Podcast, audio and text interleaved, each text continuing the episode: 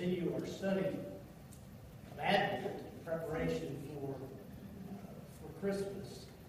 Uh, this morning I thought I might share with you about a, uh, a special event in my life that took place, oh, probably close to, close to forty-five years ago. My dad and my family took us, my, my mom and dad and all the family went to uh, went on vacation, and one of the places we got to go to was Yellowstone. I'd been to Yellowstone National Park one time, but what an experience it was. As we think about, I can still remember it vividly, probably more so than anywhere that I've, that I've ever been and anything that I've ever seen, are the things that I saw Uh, at Yellowstone National Park. Now, if you haven't been, or even if you have, you've probably seen the sights of Yellowstone, either on television or in print in some way. It was the first national park that was established in the world. Its wonders captivated lawmakers in Washington, and in eighteen seventy-two, President Ulysses S. Grant signed the act that set aside Yellowstone as a protected treasure. Now, if you're if you're familiar with the area, you can see the beauty of nature and the beauty of the uh, of the mountains and the trees and the and the water. There's nothing there that isn't spectacular.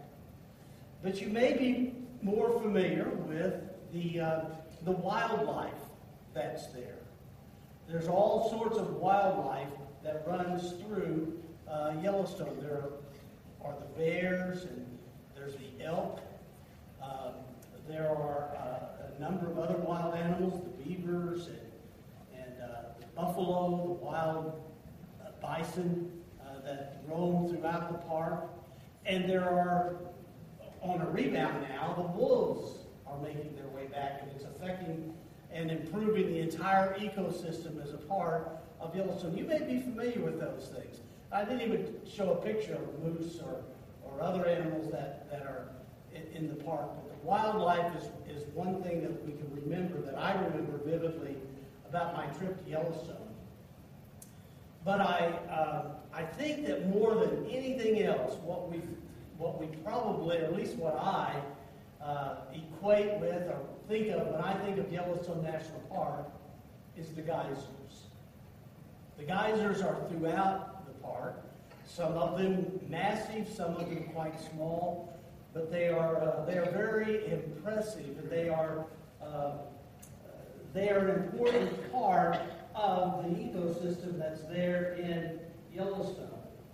Uh, now the crazy thing is that there are several different kinds of geysers. The one that you see on the screen is just one of the types of geysers. Um, there is so much geothermal activity that's beneath the surface there, it's amazing. Basically, Yellowstone sits on top of a huge supervolcano, and, it, and brewing beneath the, the Earth's surface, and all through the park, this brewing heat We, uh, works its way out to the surface and forces its way through the earth with great force and great power. And almost always, they involve water. And so, uh, is that better? Now I should be good. Uh, they and, and the the geysers throughout the area are allowing the release of of. thermal activity, gases and other things mixing with the with the minerals that are there to form beautiful, spectacular geysers like this one. But probably the most famous of all is Old Faithful, right? You're familiar with Old Faithful. Old Faithful is, is amazing in that it shoots water about one hundred eighty feet in the air. Every time it erupts, it sends water about the same height, and it lasts for about the same length.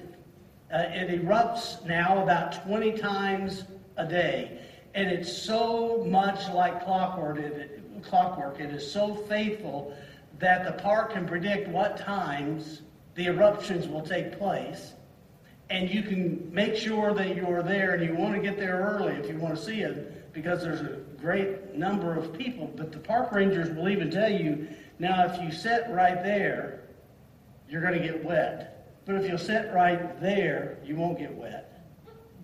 And what's amazing is they're right, because it is so consistent. This uh, this beautiful uh, geyser uh, there that is the maybe the, the granddaddy of, of them all when it comes to to uh, uh, Yellowstone. But there are other well-known geysers that are well-known also, but for different reasons. For instance, there is the Grand Prismatic Pool or the Grand Prismatic Basin. Now, I don't know if you can see that from where you are, but on top of that, or above, I should say, uh, that pool of water, there's little tiny, those are people. And I, I, I wanted to point that out because I want you to see how huge this is. It is hot water. In fact, it is a natural spa, if you will. It's the, it's the world's, or it's the largest hot springs in the United States, and its kaleidoscope of colors is just breathtaking, and it's because of the different minerals that are under the surface that this water in its way out uh, into this pool uh, picks up and makes part of their uh, of their um, that landscape. Uh, there are some countless smaller pools and puddles that bubble and occasionally shoot spout, uh, spouts of superheated water out into the air. Then there is my personal favorite, the muddy geysers. They are also called mud pots or paint pots, sometimes they are called. And they are somewhere between, there's some sort of this cauldron of goo that's between liquid and solid. And as you watch it boil, it's kind of like watching a pot of, uh, of oatmeal cook on the stove. These geysers burble and burp and boil, and they release bubbles of heat and gas into the air. They come in different colors, depending on whatever predominant materials um, they hold, and they'll remind you of lava or of lava that is churning and mixing inside the earth. Now, why am I talking to you today about geysers? What does this have to do, especially on a day when the Chiefs kick off at noon? Why am I spending this time talking to you about geysers? Well, it's because geysers remind me today of joy. Now, if you want to know how how this warped mind of mine works, you're going to have to stay tuned through this whole message, so you can understand how, just like uh, the geysers and the thermal uh, thermal activity in Yellowstone uh, surfaces itself, how that is like joy. You're going to have to listen to me all the way through this. But I want to talk to you about the Christmas story and talk about how the joy burst through and exploded during times of great disappointments, great discouragements, and great desperation. Joy is that trait that we are following this, th- today on the third Sunday of Advent. And if you've been traveling with us, you know that Advent is a word that means coming. And it, it speaks of the coming of Jesus Christ.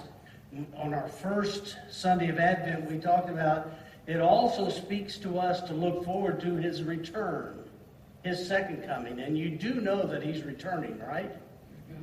That was a promise that Jesus gave to us, that he would return. And if we're not careful, we can lose some of the significance of all that. We can lose some of the impact of that in our lives.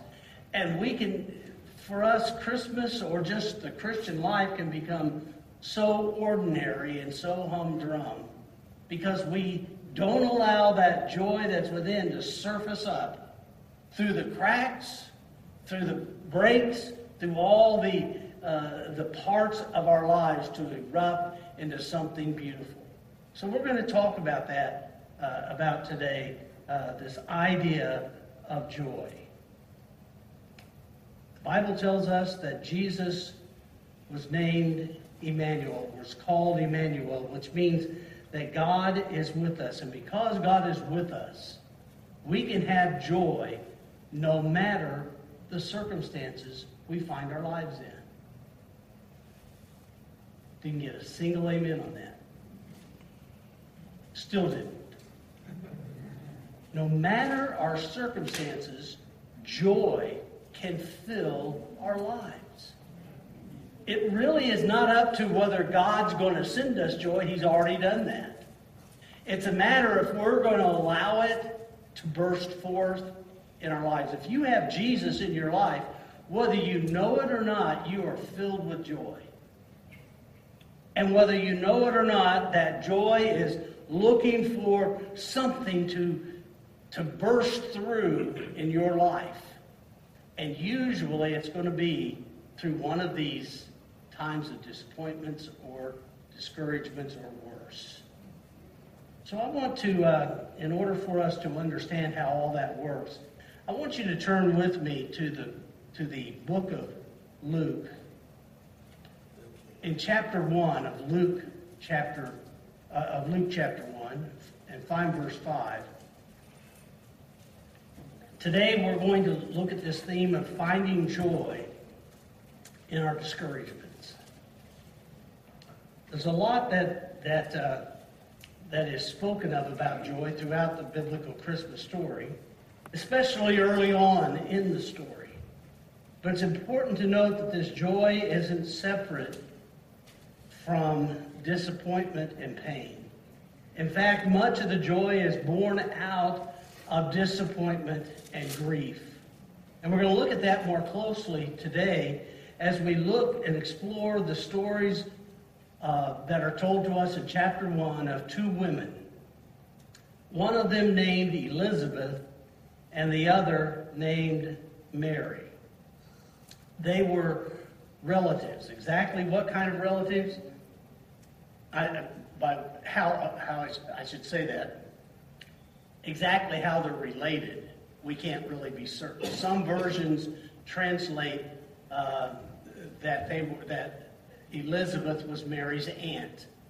Other versions say that Elizabeth was Mary's cousin. But somehow they were related together. They knew one another. They were familiar with each other. The Bible tells us a couple of other things about both of them, that they were both righteous, and that they were both faithful, and they were both chosen by God to bring about this birthing of joy through the coming of Jesus. And so Mary and, and Elizabeth are going to be the, the keys, but we're, we're not talking about Mary at this point on Christmas Eve, when she gives birth to Jesus. But we're talking about Mary when she discovers that she has been chosen to bring Jesus into the world. I suppose that those of us two thousand years later who are Christians and have been involved in Christianity most, if not all, of our lives, that we look, we look at that and we say, man, she must have really been excited. She must have really thought it was a great thing that she had been chosen to, but Mary knew and understood the challenge that being a teenager and being pregnant with the Son of God really was going to be. First of all, nobody's going to believe her. But Elizabeth is going to be one who believes her. We're going to see that as we look at this story. So I, I want you to, to look with me at, uh, at verse five. Luke's Christmas story begins a little bit earlier than Mary and Joseph and Jesus, with a prophet named Zechariah and his wife Elizabeth. And here's what Luke says. Verse five, in the days of King Herod, when, uh, in the days of King Herod, the king of Judah, there was a priest whose name was Zechariah, of the division of Abijah. Let me just point out what Abijah was one of uh, of Aaron's sons. Aaron in the Old Testament, Moses' brother. And when the priesthood was established, when the temple or the tabernacle was being built and the instructions were given by God, there were only a certain group of people that could be priests. They had to be of Aaron's family, but they also had to be of Abijah's family. And so uh, this means what that, that says in that verse, that this one named Zechariah of the division of Abijah means that he was in He was in line to be one of the priests that would serve in the temple. Okay, and that so that that gave him a position of honor and of, of status. This man had a wife, verse five goes on and says, from the daughters of Aaron. That means she too was in the priestly line. Uh, and so, and her name was Elizabeth. So both Zechariah and his wife Elizabeth had the right to make claim that they were part of the priesthood. Their children then would also fall into that line, that lineage that would make them eligible to serve God as a priest to the people.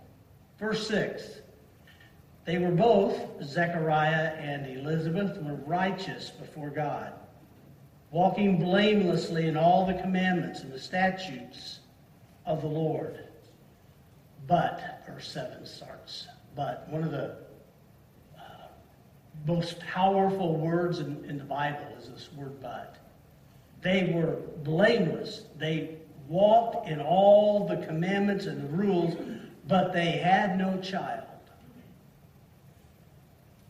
There are times in our lives, parents, when uh, probably when you're having a bad day, when you wish that could be said of you. I have no child. I don't know whose child this is over here, but he's not mine. But in their day, to be barren, to be without a child, was a major shame, was a, a great grief and disappointment. And Elizabeth, and, and later on in the chapter, she's going to say, it's going to be said of her who was advanced in years. She had lived with this shame of being childless all of her adult life. And you have to understand that the Jews believed that that was some sort of a curse from God. If you are a woman who's married and you don't have a child, God's got something against you. You're doing something wrong. Imagine to be the priest, or even maybe more difficult, the wife of a priest, and to have people think about you, I wonder what, why she doesn't have children. People don't, you just need to, can I get out of the sermon for about five seconds? People aren't very sensitive at times about certain situations, are they? So here is this situation where, where Elizabeth and Zechariah are without children because Elizabeth was barren. Both of them advanced in years. Now, this short paragraph would have spoken volumes to the readers that uh, uh, who were part of Luke's original audience. You got Herod, the Roman king, keeping the Jews under harsh Roman control. These are difficult times they were living in. And here we meet Zechariah and Elizabeth, both, both of priestly lineage, in a day with a lot of religious corruption and power plays by the Pharisees and by the Sadducees, Zechariah and Elizabeth are a stark contrast to them. They are described as righteous, blameless, and faithful. This is especially important in light of what Luke tells us next, that Zechariah and Elizabeth, these righteous, good people, have no child. And it wasn't because of their relationship with God, but rather, it was all part of God's plan. Now, I'm going to presuppose here, I, this is a spoiler alert. If you want to wait until we read it, or till you get home later and read it, uh, Elizabeth is going to get pregnant. And she's going to become pregnant with John the Baptist. And she and he is going to be the forerunner for the Messiah, for the Christ. That didn't catch God by, by surprise. That wasn't something he didn't know was taking place, but it was news to her. She might have imagined it, might have dreamed it, but she couldn't really have ever expected it. But she still remained faithful and obedient to her Heavenly Father. Sometimes we find ourselves in circumstances that are not, uh, not because of anything we've done. Sometimes it's because of what's going on in the world that's around us. Sometimes it's because God has a different plan for you, and he's creating a force, he's creating a pressure situation so that what's in you can be burst forth, can, can come out and make an impact uh, of beauty in the world in which we live. So Zechariah and, uh, and Elizabeth are going to have a son, a powerful prophetic son, who will prepare the way for the coming of the Messiah. Now, in the verses that follow, it tells us about Zechariah that he, uh, he becomes so overwhelmed at this, he can hardly believe the news. And so when he questions the news or asks the Gabriel to give the uh, the the news again, it's kind of like that Home Lot commercial. And he wants he he asks questions. The angel says, "Okay, you want a sign? Here's your sign. You won't be able to speak until the baby's born." And so the Bible tells us in the months then following her pregnancy that Zechariah is left writing and signing to the people around him. He can't speak.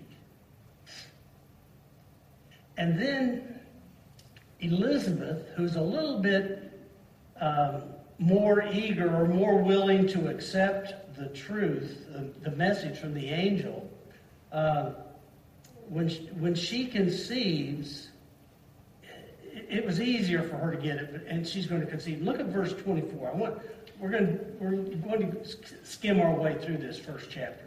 Verse twenty-four and verse twenty-five. It says, after this, that his wife Elizabeth had conceived, and for five months she kept herself hidden, saying, "Thus the Lord has done for me in the days when he looked on me, to take away my reproach among the people." There's this, there's an odd note that's in there. Did you notice it? After she was pregnant, she went into hiding for five months. You find that kind of odd? This is somebody who all of her life had wanted to be pregnant. If Elizabeth were alive today, and she were like most of us, she couldn't wait to post on Instagram or Facebook what's going on in her life. She wants everybody around to know. You know how I know that? When you look at Facebook, people will show pictures of what they're eating for lunch. We want, we, we want everybody to know about us and what's going on. But Elizabeth goes into hiding for five months. I thought about it, and I... I, I kind of concluded that maybe it has something to do with Elizabeth's disgrace, with the shame that she has carried all of her adult life. For her, the inability to have children would have been a lifelong source of pain and sorrow and shame, and that was a big deal in that culture. The great, the great hopes of the young couple, Elizabeth and Zechariah, would have eventually faded through the years as they tried repeatedly to have a child. The young Jewish woman, a woman would have questioned herself and probably asked questions of other women. They probably would have questioned her, unfairly perhaps, casting suspicion or un- unfounded blame on her. Perhaps there were pregnancies along the way that had taken place that sparked new hope, but along with them might have come miscarriages to dash those hopes. Elizabeth's self-worth probably sunk as the years passed and as hope dimmed. And at some point, she and everyone around her would have declared Elizabeth barren, branded with this lifelong stigma. So maybe that's why she went into hiding for five months. She doesn't want to get her hopes dashed again.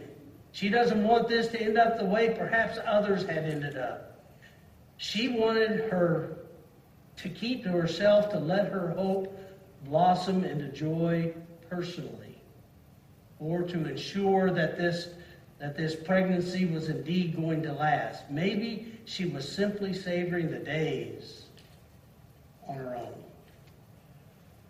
Now, if we were watching a movie, it would come with a point on the screen right about now that would say, meanwhile, back in Galilee. Because what follows now is going to be the the giving of of uh, uh, of instruction, or the calling, the the anointing, uh, the choosing of Mary to be the mother, the bringer, the deliverer of the Christ, the Messiah, the promised one, the Son of God. And Mary is going to uh, is going to receive this word, like Elizabeth, willingly, although questioning, with some with some uncertainty. When the when uh, when Mary gets the word that she's going to become the mother of God, that was kind of a I say that lightheartedly. She's going to certainly become the mother of Jesus, who is God. Um, she knew that all of a sudden now her life was going to be filled with shame and disgrace. What are people going to say? It's one thing to be a person who's lived your life the whole time not having children and wanting to have children and have everybody think certain things about you. It's another thing to be very, very young, maybe twelve, thirteen, fourteen years of age, uh, Mary might have been. And to find yourself pregnant, that's a that's a stigma that you carry with you a long time. And it's hard for her uh, to imagine what it's going to be like. How's she going to tell her fiance, Joseph? Joseph has been to junior high health class. He knows how someone gets pregnant. And just saying, well, you, you don't have to worry, Joseph, because this is from God, probably isn't going to float very well for very long. Am I right? But she, uh, she said, ultimately she says, let it be done to me as you've spoken. And, and but she does ask, how's this going to happen since I have never known a man? Well, the Holy Spirit will come on you, and you will become, uh, you will, you will bear a child because of that, and that child will be the, will be called Jesus, because he will save the people from their sins. So, um, but I want you to see what Mary does after she has um, after she has heard the word and made the commitment of her life. Meanwhile, over in uh, in the hill country is Elizabeth in hiding. Has been in hiding now for five months since her pregnancy. Actually, six months by the time all this takes place. And it says in verse thirty-nine, going down a little bit further, you're going to see, in those days, Mary arose and went with haste into the hill country. Now, you, we haven't read it yet, but the next verse is going to tell us that she's going to the house of her relative, Elizabeth. Now, the question is, why? Why is she going there? Well, she's just gotten a word that she is going to have a baby through very um, unusual means. What, is, unusual, is that a good a good term? It's probably a weak term. Through spectacular, impossible way, she's going to have a baby. But re- remember that when the angel told Mary that she was going to have a baby, and she says, how's this going to be? The angel said to her, well, consider this. Your relative Elizabeth, she's also going to have a baby, and it was impossible for her. Uh, and so she was made aware that somebody who's who's um, who's now pregnant through their shame and through their disgrace, that kind of makes us uh, uh, compadres on the journey. And so she's going to go visit her her uh, her relative, and it says that with haste she left as quickly as she could to get there. And it goes on, and it says in verse forty. She, that uh, verse thirty-nine, she went to a town in Judah, and she entered the house of Zechariah, and she greeted Elizabeth. When Elizabeth, her, and, and by the way, it doesn't tell us what she said when she greeted her. I don't know if she's kind of like Gomer and says, hey, hey, Elizabeth, you know, Gomer on Andy Griffith. Um, or if she... If she had, if she's practiced some sort of a speech all the way there, Pro- I, I just somehow think that what she did was she told her Aunt Elizabeth, Cousin Elizabeth, we're related to each other, so I can tell you I'm pregnant. I'm not married yet, but I'm pregnant. But it's not because I've done something wrong. It's because God has chosen me. Now, if you hear that kind of a greeting, Elizabeth's ears are going to point up, the antenna is going to go up, because that's exactly the same thing that happened to her. I'm, I too am pregnant. Now, Mary knows this. I don't know if Elizabeth knew that Mary knew this, but she says, um, I too am pregnant through unusual terms because God has chosen me. So it says that when Mary, or when Elizabeth heard the greeting from Mary, The, ba- the baby leaped in her womb, and Elizabeth was filled with the Holy Spirit. Verse forty-two says, she exclaimed with a loud cry, "Blessed are you among women, and blessed is the fruit of your womb. Why is it? Why is this granted to me that the mother of my Lord should come to me?"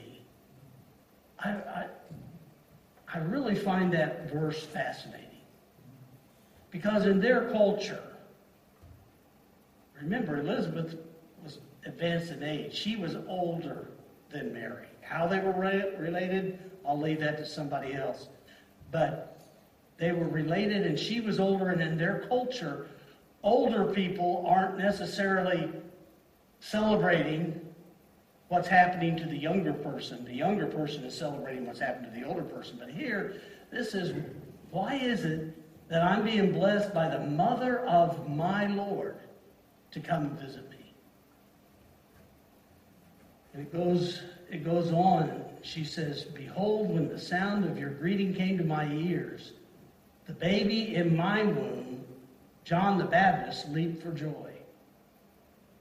And blessed is she who would who believed that there would be a fulfillment of what was spoken to her from the Lord." That's speaking to Mary.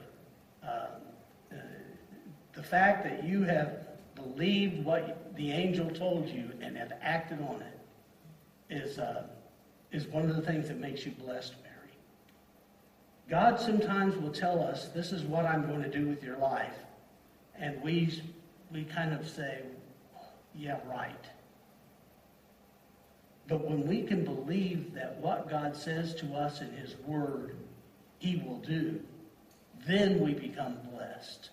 And so here are these two women that are sharing, and they have shared, they share in the fact that they both come from places of grief and sorrow and sadness and difficulties, but they also share now in the joy of knowing how God has used them and how God is bringing salvation to them. So, as we as we think about this uh, about this story, and by the way, after after Mary hears what Elizabeth says, she bursts forth into song, and she sang the song that we know as the Magnificat. And it's here's one verse from that. Mary said, "My soul glorifies the Lord, and my spirit rejoices in God my Savior, because he's been mindful of the humble state of his servant. Now, chapter one is a beautiful passage of Scripture. On one level, it's a celebration and connection in the midst of miraculous events, but on another level, it's two expectant mothers sharing a deep understanding and affirmation that fosters the flow of joy no matter what has happened before and no matter what is going to come in the days ahead. There's much that we can take away from this story, but I want to focus right now on three points that you and I can apply to our own experience with joy. You ready? Number one, here's, here's one lesson we can learn. It's good to be joyful and happy. Now, for some of you, that might be a no-brainer, kind of a no-duh kind of statement. For others of you, this is a subversive kind of statement that might make you a little uncomfortable if you really think about it. A lot of people fall on that spectrum, especially within Christianity. That uh, and that spectrum probably depends on your personal past and your spiritual history that says Christians are to be joyful but not happy. That happy is kind of a feeling that the flesh has. And Christians shouldn't have happiness. They should have joy. Now, I know that in my own life, my own pastoral ministry, that there have been times I've preached about the difference, the contrast between joy and happiness, as if joy is to be embraced and happiness is to be eschewed. But I want you to know, I think that what, what, what I get out of this story is that it's okay to be joyful, and it's okay if you are happy. Christian friend, it's all right to be happy, to enjoy. That, that I, I grew up in the, in the Baptist church. I can still remember the service, the first service that I can recall in our church where somebody actually clapped along to the music. You would have thought that the devil himself had come into the, into the room. I can still remember in our church the first time a woman wore pants to worship. Not Sunday morning, Sunday night. What I'm, what I'm talking about is, is that we have fostered for so long this idea that we're not supposed to be happy and joyful. But we are. We should have great joy, and that great joy should make us happy. Now, I think it matters where you get the joy from. I don't think you ought to get it at the bottom of a bottle. Or, and this is going to get me in trouble right here, or even watching a football game on, on T V. But it, it should come to us because of what Jesus Christ coming into my life means. Um, in actuality, the Bible doesn't make any difference, any distinction between joy and happiness. Did you know that? They are essentially different words for the same thing. Now, they might have a slightly different nuance or connotation, like oftentimes synonyms do. But those are often cultural, and they often change. They've been translated somewhat differently into our English translations of the Bible, but both the original and Greek terms used in the Bible to describe joy and happiness are essentially interchangeable. Now, that's one of the premises by a, uh, of a book that was entitled Happiness by uh, Randy Alcorn, and I recommend the book.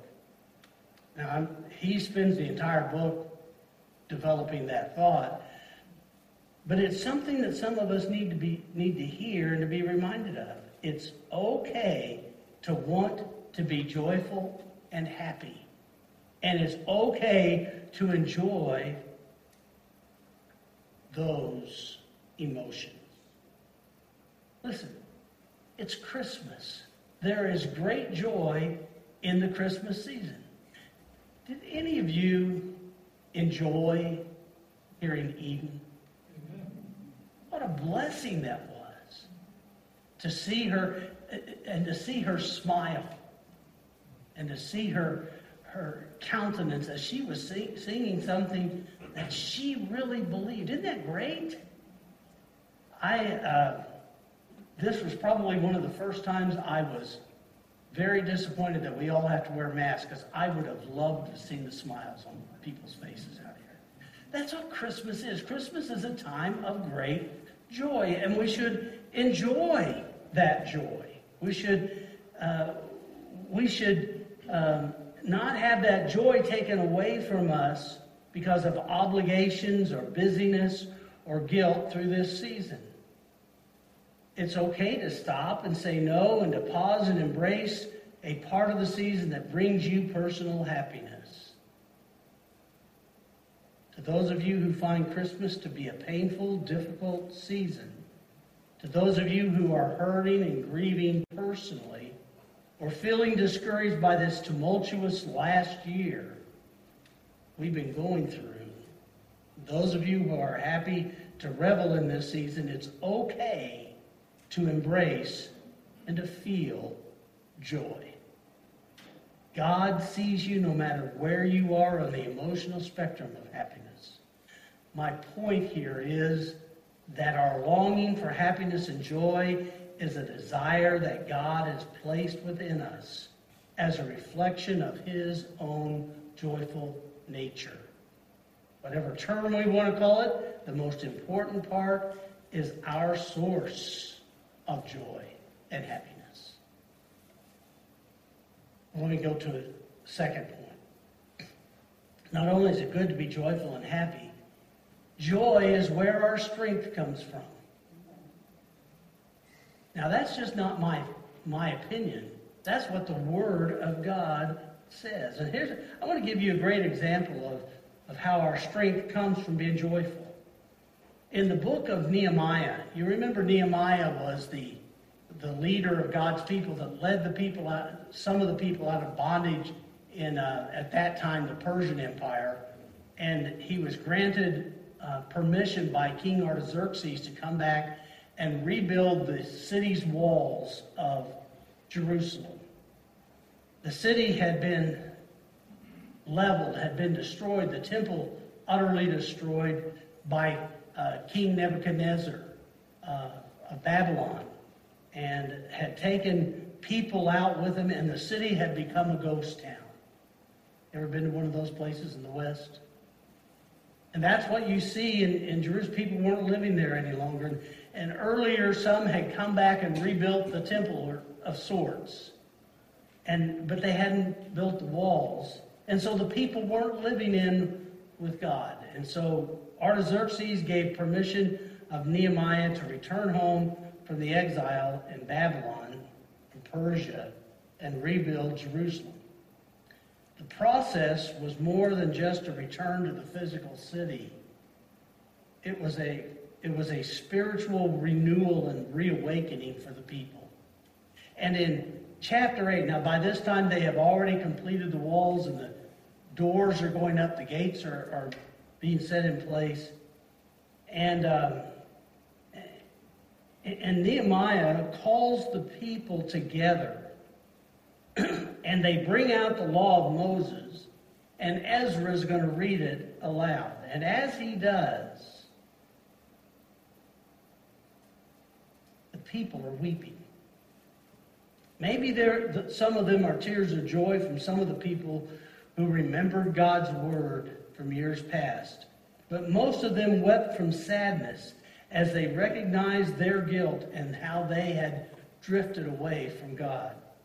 So here in the beauty, in the midst of this scene, the Bible tells us what Nehemiah says to the people.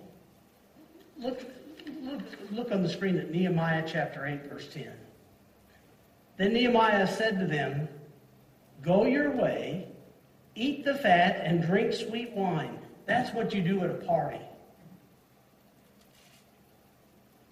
Send portions to anyone who has nothing ready, for this day is holy to our Lord. Don't be grieved, for the joy of the Lord is your strength. Did you hear that? Celebrate it. Enjoy it, Nehemiah says. Why? Because this is not a time for sadness, but a time for happiness. It's a time for celebration. God has brought us back, and God is restoring our city and our hearts. And because our source of strength is the very joy of the Lord, that is the fuel that will sustain us. One true source of happiness, joy, and fulfillment comes from Jesus. So Christmas is a season of joy because the Messiah has brought joy into the world. In First Peter chapter eight, or, I'm sorry, chapter one, verse eight, nine, Peter says, though you've not seen him, you love him. That's true of us, isn't it? Mm-hmm. I've never seen Jesus physically, never shook his hand, but I love him. Though you've not seen him, you love him. Though you do not now see him, you believe in him and rejoice with joy that is inexpressible and filled with glory, because it obtains the outcome of your faith, and that is the salvation of your souls. Joy is a is a thing that that happens to us because of what has happened to us. Now, I'm not suggesting, and I don't want this message to be heard as a don't worry, be happy, put on a happy face and a plastic smile and kind of fake it kind of joy.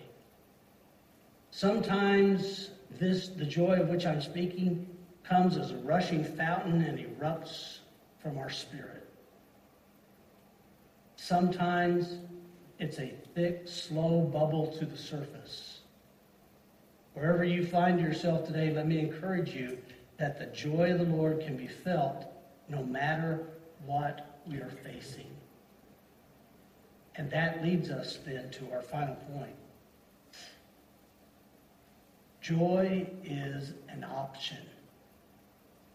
You can choose joy.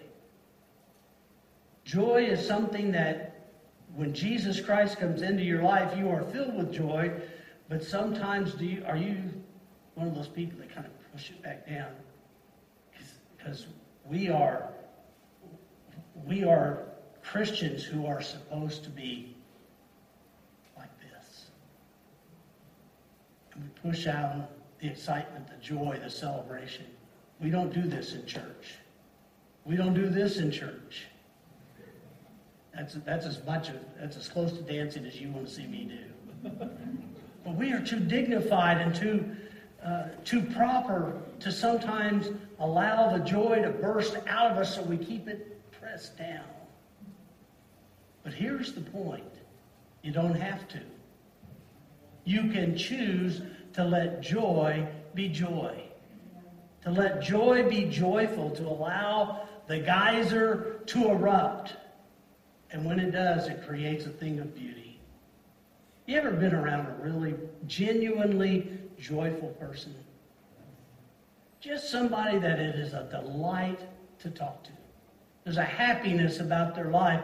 There's an excitement. There's a sparkle in their eye. And you may never say it out loud, but in your heart you say, I wish I had what they had. I need to find out what they ate for breakfast. Joy can become something that we can choose to express daily. That's what James told you and me in James chapter one, verse two. He says, consider it, count it all joy. Some versions use the word consider.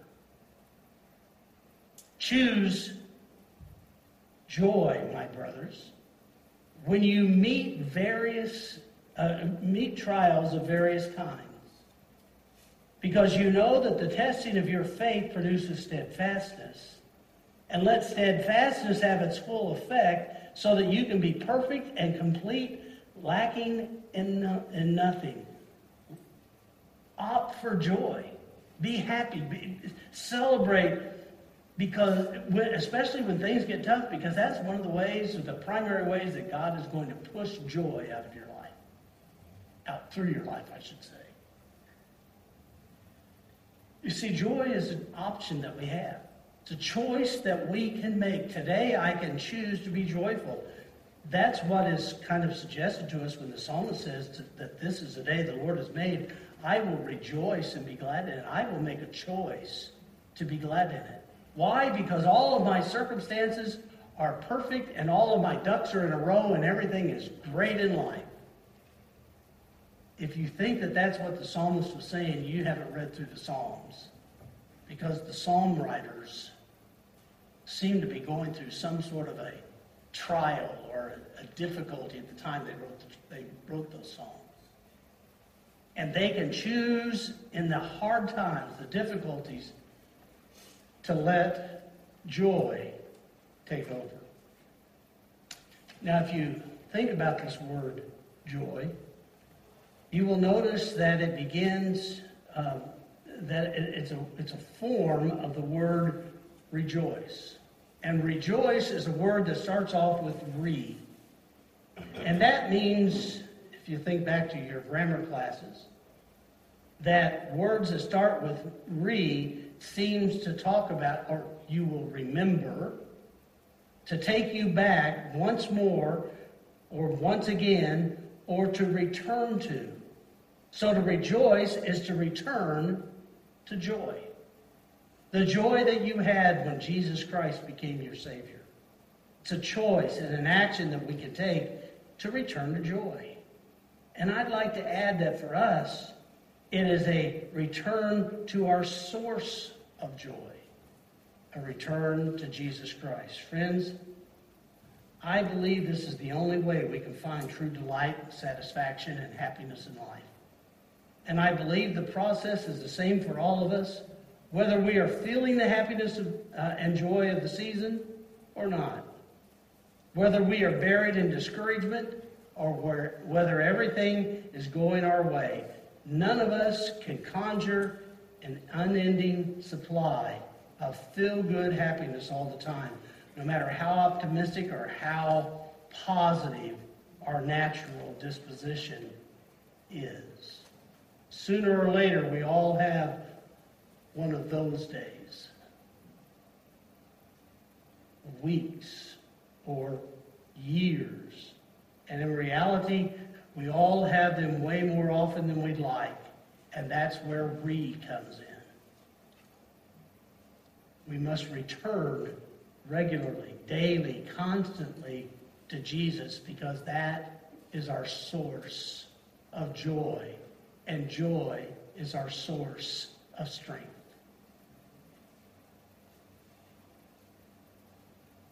I've got to admit, sometimes that's the last thing we want to hear when we're hurting.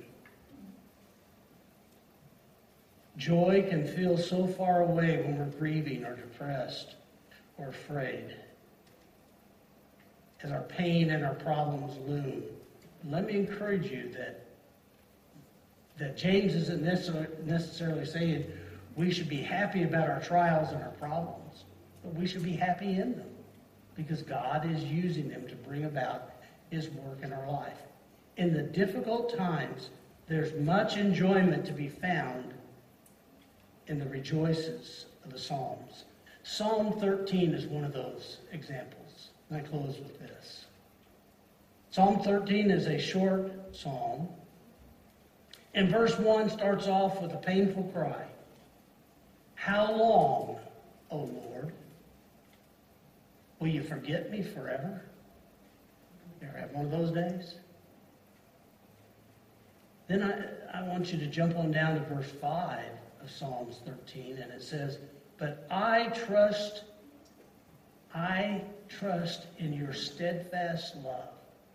Your heart shall rejoice. My heart shall rejoice in your salvation. That's just one of many examples. The Psalms are honest and raw as the writers pour out their feelings in these prayer-like poems and songs. Then we see them transition through the process of remembering and stirring themselves to rejoice and to find strength in and through God. That's where we and how we find authentic joy. This is how we can celebrate this season as we remember and turn to Jesus, who has come to be with us and to bring us, to give us joy. So friends, let's rediscover Christmas this year by embracing joy. No matter what we're going through, let's remember each day the source of our joy. Let's seek happiness, not in the tra- seasonal trappings and traditions around us, but in returning constantly to our source of joy. Let's, con- let's choose to continue the process of rejoicing, despite the pain and the challenges that we face. Heed the good news of the angels that, that bring great joy to all of us. A Savior has been born, a Messiah, and he will carry us through and complete his work in us no matter what. Joy. I want you to pray with me, if you will. Today, Father, as we have focused on joy, I pray that it is with joy and happiness that we receive your word today. That, that our, our lives would be overwhelmed with joy. That it would spew forth, it would It would burst forth, it would gush from us so that all could see and wonder where that joy comes from, that happiness comes from, so that, Father, we can explain to them and share with them this same joy that came on Christmas Eve so long ago is there for them as well. Oh, but I have to clean myself up, we say. I have to get my life together.